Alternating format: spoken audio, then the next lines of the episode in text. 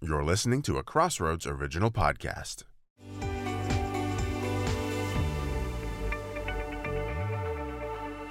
Welcome to the 100 Huntley Street podcast. I am your host today, Laura Watson, and I am so thrilled to have you join me right now. It is a pleasure to have you with me, friend. Well, you know, today we're going to be diving into a topic that is um, very deep and um, challenging to talk about, but very important. And, you know, the topic we're going to be talking about really is probably a parent's worst nightmare. Um, my guest, Keri Spring, she is a podcast host. Um, the Real Raw Truth podcast is hers, and she is also a speaker. She does digital ministry. Uh, she's a philanthropist. Well, Keri has this story of losing her son to suicide in 2013. And um, she is going to be sharing about that journey, um, what it was like, how it impacted her, um, how she fought to choose forgiveness, and how God brought her fresh hope and strength in the face of this loss. And today, what she's doing to honor her son's memory. Keri's one of the strongest people I've ever met. And I feel like if she heard me say that um, in this moment, she would say, you know, it's God's strength, not mine. But but she really is and, and a big part of that strength I've seen is her choice to just trust God no matter what. But, anyways, you know, there's so much for you as you listen to Keri and I talk. And so I'm really excited that you're going to be listening to um, her this conversation and her hard won wisdom and all of those different layers of her journey. And I'm thankful that um, she's willing to share the way she is. So please uh, stay with us. There's a very important conversation that uh, you need to hear coming after this.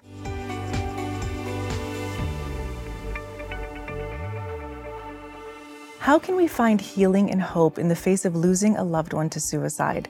Joining me now to talk about her deeply personal experience on this topic is Keri Spring, host of the Real Raw Truth podcast. Thank you for being with us today on 100 Huntley Street, Keri. Oh, thank you so much for having me. Keri, your story is is difficult, and there was so much struggle, and yet God is doing so many things through it. Um, you know, you've experienced something. I'm a mom, which is you know a mother's worst nightmare and you lost your son, uh, Gregory, to suicide uh, about 10 years ago. Um, but before we dive deeper into that part of your story, tell me a little bit more about you know your life before before you lost Gregory, your life as a family. Yeah, as a family, we were deeply involved in sports um, and in church, and so it was like everywhere, going everywhere all the time. Uh, Greg was a great hockey player, and then he fell in love with soccer as he went into high school, and we played year round that. And my daughter, the same things. They were 18 months apart, so um, every night we usually had some kind of sporting event or some kind of uh, church event activity, and and we always supported each other. Like my husband and I were firm believers that if they were going to participate in something, we were going to be there for them. So we were always on the run. I, I coached many seasons for them, so as a family, we were very tight knit. And actually, you know, younger years, our kids weren't tight, but as they became older, they became best friends. So that was a neat development to see in my kids. But um, we were very active. We were um, as active as we could be in the church in that stage in our lives.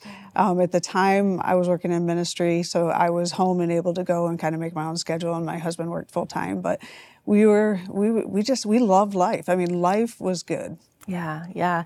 And you know, I've I've heard you share a bit about that because you do quite a bit of public speaking and you know, you shared about this stage of life for you and your family where you were very tight-knit, very close and faith a faith-based family. Yeah. And often like the kids in the community would come and hang out at your house because it was a safe yeah. haven yeah. and a welcoming space and you know, Gregory was such an inspiration too as a young man. He also had been diagnosed with Tourette's. Yes. And then, you know, I had read part of your story where um, the doctors had said he would never thrive in sports. He wouldn't thrive in school. But here he became an honor student. Yeah.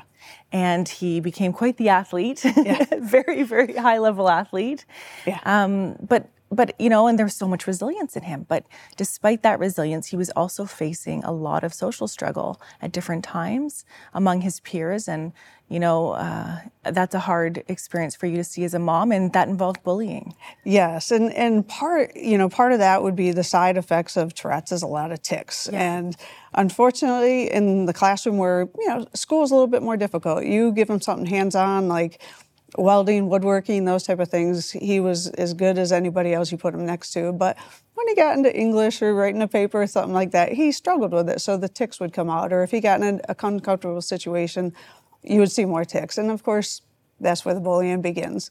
Yeah. You put him on a sports field, uh, he was he was good to go because it was natural for him. So, you know, as far as him beating the odds of what the doctor said, I do want to contribute here that when my husband and I were younger, we first got that diagnosis, we said, we're not going to allow the doctor to defy the odds of our son. We're going to give our son every opportunity to succeed at life. Yeah. If it's true, that's fine. We'll accept that. But we want Greg to have every opportunity. And even the doctors today say, I can't believe he was the man he was. Yeah, yeah. And you know, part of Tourette's, you know, is is that there is some impulsive split second yes. decisions. Mm-hmm. And you know, and it's hard. That's really hard as you're looking back as a mom. Yeah. And um, you know, June 2013, it was a day that changed your life forever. Yes. Are you comfortable sharing a bit about how that day unfolded? And what was leading yeah. up to it, those kinds of things? Yeah, it was, you know, the end of the school year. Of course, in New York, you go to school till the end of June, and he, was in the process of taking his final exam. So you just went in when the exam was taking place. You didn't have to go for a full day of school. Mm-hmm. Um, I think he had one test or just taken a test. And that day, he's like, I want to go see my grandpa, which was normal behavior because my uh, father in law had had a stroke, so he needed help with things. And, and I'm like, okay, just do a couple tours here and then take the car and go. And nothing out of the ordinary. But that evening we had um, him and we weren't getting a response back, which was unusual. We knew there were some spots that he couldn't text, but usually he responded within an hour. And so my husband and I were like, let's just take a drive up there. Something just doesn't feel right.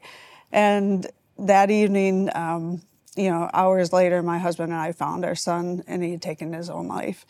And it caught us by complete surprise because we had, you know, he had been with counselors because of the Tourette's and the tics and the bullying, and um, obviously there's medication involved when when you have Tourette's, um, but never had he indicated any suicidal thoughts or intentions and stuff. We had dealt with the bullying. We thought we had it under control. We thought he knew his identity was in Christ. And don't believe what they are. You know, you're so good at these natural things.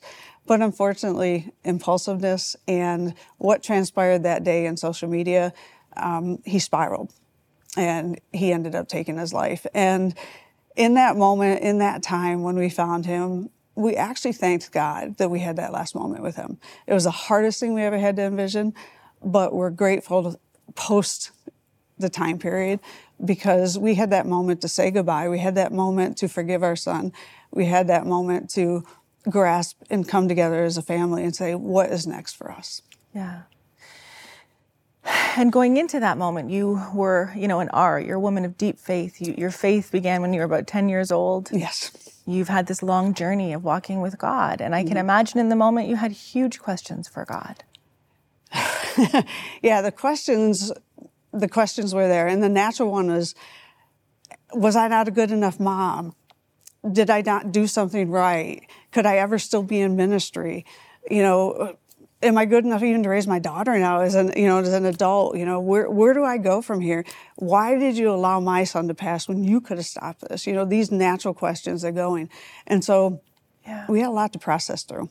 A lot to process through, yeah. and. Uh, you know, and you did that work, but you began to do the work quickly. You know, a part of as you began to plan the funeral and figure out how do you convey this how do you convey that you know your son has been lost to suicide, and um, and what is your positioning now? I know even through the funeral, some of that bullying that he'd been experiencing started to rear its head again. Yeah, the day after um, he had passed and the word had spread, um, at that point we hadn't released how he had passed because we were still waiting for the final confirmation, and we just we were trying to decide how we are going to release the information but we remember john 832 you know the truth is going to set you free yeah. and we wanted to make sure that the truth got out there and not the rumor mill flying but in the meantime somebody had wrote on a funeral home page um, haha, he's dead. I hope he's in hell. And we were just like, wow, like if that is what our son was facing that day, and that's just a little taste of the bullying that he faced, mm-hmm. how do we move forward with this? Yeah. And and we hadn't slept in a couple days. You know, I mean, it was just a, one of those time periods. But we came back. We couldn't we couldn't read our Bible at that point. Like our eyes were so filled with tears that we just couldn't read. But the one thing that we always remembered is uh, worship music. And we remember Laura's story saying that we, God deserves our worship even in our brokenness. And so we just continued to play the worship music. And the one thing that, that God revealed to us too was in Colossians 3.13 where it says, we need to forgive just as he forgave us. And so as we began just kind of processing that and the worship music that would come on, which remember we couldn't control, but God controlled because we were just using, you know, our Alexa and, and, and letting him play the music. We realized we before we could bury our son one we needed to reveal the reason the cause of his death which was suicide. We needed to be honest to these kids. We needed to let them know that that was not a good choice at all. Yeah. There were better choices and so at the funeral we made that public announcement we even put it in the little flyer that they received and we also needed to forgive the the individuals that wrote that post because even though they may never say anything back we had to forgive out of obedience to god but the hardest struggle we had was to forgive our son. Yes, we had verbally said it when we, we had him, but yeah. to truly forgive and let it go had to happen for us to move forward in our process of forgiving and moving forward in grief. Yes, yes. And such a hard thing to forgive. Yeah. And you know, recently I know your your daughter celebrated her wedding and I'm sure you wish Gregory was there with you in those moments. One of the interesting um, pieces you know i've heard you say as you as you do your public speaking you do a lot of advocacy for anti-bullying yeah. to help people overcome suicidal mm-hmm. ideation mm-hmm. and those things um, is that you know you do you do stay strong in the idea that you know where greg is yeah. you know he's with jesus yeah. but you don't know where these other kids are yeah. you don't know where their journey is leading them and so it really motivates you these days to make the difference that you're making yeah, one of the one of the big mistakes I made was I was questioning God, why my son and not other people? Why didn't you choose to save him? Was I not good enough? All that struggle and what it led to was God really, really sitting me down and kind of putting me in my place. And and he said, I know where your son's going. He's coming home. These other kids are not. Now I want you to go and make sure they know who I am. Yeah. And so that that actually came in the forefront of our mission field. Of it was we we are going to die making sure that everyone we meet, everyone we know, knows who Christ is, and they have that opportunity for heaven too, that they know. So that became the core of who we are and what we're going to do. So we want to give glory to God in everything we do, mm-hmm. but we also want to be the missions field can be at a stadium, it can be in our church, it can be in our backyard. We don't care where it's at. We're going to let people know about Christ. And you know, that's what's so amazing about your story is choosing forgiveness in the face of maybe not wanting to be forgiving, choosing faith when you want to be full of despair yeah. because yeah. that's your natural inclination. Yeah. What difference do you think as you look at this situation your hope in Christ has made in your life facing this? You know, if I didn't have the foundation of my faith, yeah.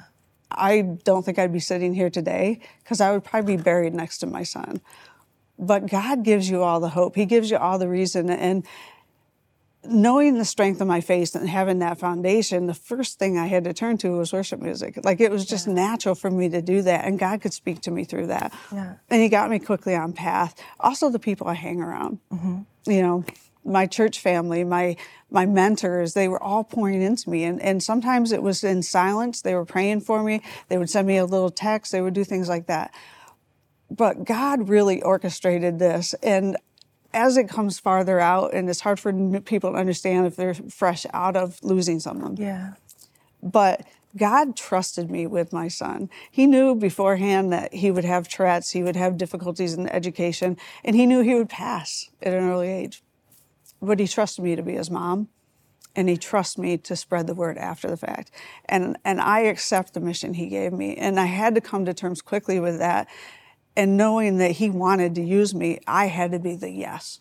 So as soon as I came to be the yes, God has equipped me every every step of the way. I've never been without direction or guidance in this step of going. And he empowers me in different places he takes me. When I get a text from a kid saying, Man, I tried and I'm thankful God saved me. And I'm never going to do that again because I saw whatever. And it just goes to show that what I'm saying, what I'm doing is for a reason. And it's amazing. You know, tell me a little more about the work you were doing in ministry, in in the sports world. You have a mixture going on. So you do some digital pastoring, mm-hmm. Digital work with the Carol McLeod Ministries. Yes. Um, you know, you also go, you public speak, mm-hmm. and you do advocacy. Yeah. You help kids understand, right, that today yeah. is not there forever. Yeah. Um, but something else you're doing very big is in the Buffalo area, connected to sports and then changing young people's lives through a very special scholarship you've started. Yeah, we started the scholarship program, I think, less than a year after he'd passed, and we've given close to $50,000 away to kids going into trade or technical programs because Greg was going to be a welder. And through that and trying to raise funds and not wanting to do the gold chicken barbecue raffle basket type of things when when we first got started. Um, we connected up with the, the Sabres and began working with them and selling the 50-50 to create funds to come in. And, and so we have built a phenomenal relationship with the Sabres and the Bills, and we go to the games and we work different events for them. And, and they provide funds and donations into um, our scholarship fund to where we can go in and um, really give and give generously. And the great part of our scholarship fund is it's a way for us to share our faith because we can't walk into a school and share our faith but we certainly can walk in and give them a letter when we give them a scholarship, sharing our faith. And your story, too, right? And our story. Yes. Because they all know it. Um, but then going into the different places, we take volunteers in. And most of the time, it's our church, or um, it could be kids that get past scholarships. Mm-hmm. And in the arena or in the stadium, wherever we're at, we're always sharing our faith. We're, we're praying for people. We're being kind. And yeah. so we are sharing the gospel and where to where we go, whether we're volunteering, whether we're giving scholarships, whether we're doing things. And and it is just the most heartwarming, especially after this last week with the bills of seeing yes. all these seeds that we're planting. And now God's gotten somebody else to water them. Um, you know, I've heard it said that the atmosphere of an arena changes when you and your group are in there. And I believe that's because God's presence comes in. Exactly. Yeah. We, we bring the church to the stadium. this is amazing. that's what I say I love it. I bring the church to the stadium. Incredible impact. Yeah, and, and we, we never know. We never know what we've done that day. Yeah. But God reveals some of these small things to it, and it just yes. keeps us coming back with a smile. And if we can change one life, yeah. it's worth doing it all. And Keri, you know, speaking of changing lives right now, for that person watching who may be struggling with suicidal ideation or thoughts of suicide, you know, what would you say to them right now to encourage them? I'd first say your hope is in Christ, your identity is in Christ, is not in man, is not in the world. Yeah. Go to go look at Christ, find out who he is, and find your identity in Him because He has you here for a purpose. Yes. And once you find your purpose, you're going to find your passion and you'll never look back. You're going to live with joy every day. Even me sitting here with my son in heaven, I live with joy every day because He gives me that joy and I know I'll see my son again. I'll, I'll see my grandparents again. I mean, He gives us that hope and joy so that we can live. And also, never choose a permanent solution for a temporary problem. That's good. And, and, I, and I love that because that bullying, it's going to go away. He wasn't going to be in high school forever. Um, you have to see past it. Um, get the help you need. Sometimes people need medicine for what they're going yeah. through. Sometimes things are super tragic, and you have a right to be upset or anxious or depressed. Get the help you need. Don't sit back and try to handle it yourself because we're not equipped, especially at that 18 to 24 year old. You're not equipped to deal with it yourself. Get the help you need because God has a purpose and a plan for you here on earth, and you just need to seek it out. Well, he certainly does. And Keri, um, everything about your story shows that there is a purpose that he can bring out of anything. And um, it's really incredible. You are such an inspiring woman. And I'm so thankful to see your strong faith yeah, and uh, the difference you're making in the lives of the next generation. I'm cheering you on in all I, lo- I love. Yeah, I love. I love what God's doing. And, and, you know, it does keep me going. And I just see Greg's memory staying alive. Because the one thing about my son is he loved to help others. And, and so every time we see something, it just brings back great memories. And, and God has allowed all the tragic event to be replaced with all the great things Greg did in his life. And so he just fills us with just great, the 17 great years we had with yeah, him. Yeah, that legacy lives on. Keri, mm-hmm. thank you so much for being with us today. Thank you for having me. Thank you.